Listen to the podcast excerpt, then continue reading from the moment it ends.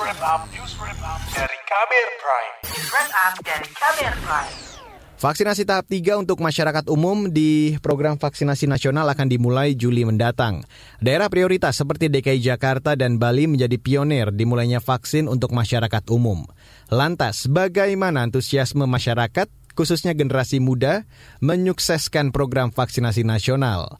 Berikut saya hadirkan laporan yang disusun jurnalis KBR Astri Yuwanasari ikut menyukseskan program pemerintah aja toh nggak ada salahnya gitu kita melakukan vaksin kan umur di tangan Tuhan itu tadi Junelia Novi seorang mahasiswi di Jakarta Junelia sangat antusias setelah tahu pemerintah memberi izin pelaksanaan vaksinasi tahap ketiga untuk masyarakat umum di ibu kota. Ia lantas mendatangi rumah sakit yang membuka pelayanan vaksinasi untuk masyarakat umum.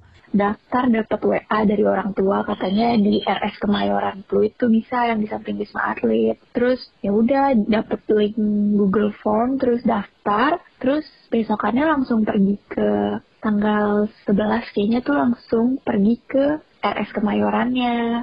Terus pas di sana ternyata gak harus daftar lewat di form, langsung aja buat fotokopi KTP, isi-isi data, tunggu dipanggil, langsung vaksin deh.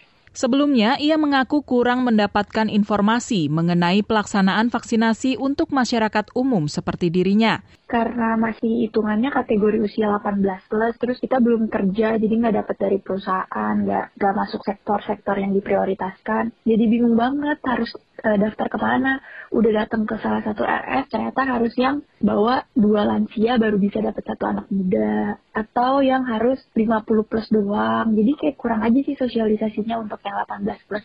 Junelia tetap ingin menyukseskan program vaksinasi dari pemerintah untuk menciptakan kekebalan kelompok di Indonesia. Ia pun tak khawatir dengan banyak kabar beredar tentang kejadian ikutan pasca imunisasi atau KIPI, terutama dari vaksin produksi AstraZeneca yang ia terima. Junelia berharap sosialisasi vaksinasi untuk masyarakat umum usia 18 sampai 59 tahun bisa dilakukan lebih masif dengan media yang mudah dijangkau untuk anak muda seperti dirinya. Ya, semoga sosialisasinya lebih mantap lagi, misalnya lewat Instagram atau lewat mana pun yang bisa dijangkau sama kategori usia 18 plus ke atas. Soalnya benar-benar gak ada penjelasan apa pun dari Pak RT juga nggak ada yang ngomong ke kita gitu soal kategori anak muda. Terus ya dia lebih dijelaskin lagi lah apa perbedaan Sinovac dan AstraZeneca karena banyak banget dari teman-teman aku yang masih nanya, Jun di situ ada Sinovac gak sih? Aku sampai bingung kenapa orang lebih milih Sinovac daripada AstraZeneca. Gitu.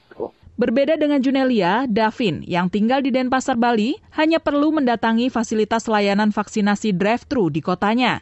Davin sudah mendapatkan vaksinasi dosis pertama pada 21 April dan dosis kedua pada 19 Mei lalu eh, ya biar biar aman aja sih biar lebih ini aja kayak jaga-jaga aja biar nggak kena gitu biar aman gitu ya. kalau kayak pelayanan waktu proses vaksinasinya sih udah bagus sih udah nanti itu jelas sekali terus dibimbing terus dari awal sampai akhirnya cuman kalau untuk ya itu udah balik lagi sih mungkin kayak untuk stoknya agak dibanyain soalnya ada beberapa orang itu yang pengen vaksin tapi waktu sampai di sana nggak dapet kan agak kecewa ya jadi Dimulainya vaksinasi tahap ketiga bagi masyarakat di daerah prioritas seperti Jakarta dan Bali ini untuk mengejar target vaksinasi pemerintah, yaitu menjangkau 70 persen atau 181,5 juta penduduk di tanah air. Juru bicara vaksinasi COVID-19 dari Kementerian Kesehatan Siti Nadia Tarmizi membenarkan vaksinasi masyarakat umum kelompok usia 18 sampai 59 tahun telah dimulai di beberapa daerah. Syaratnya, kata dia, capaian vaksinasi vaksinasi tahap kedua sudah mencapai lebih dari 50 persen.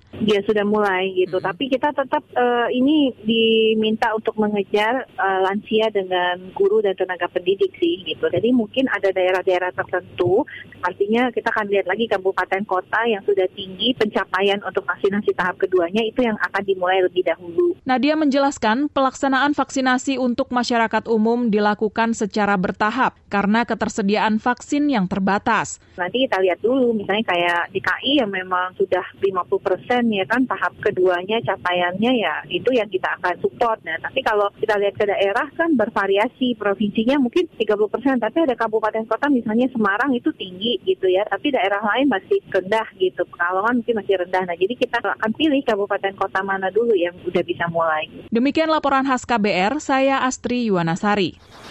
Kamu baru saja mendengarkan news wrap up dari Kabel Prime. Dengarkan terus kbrprime.id, podcast for curious mind.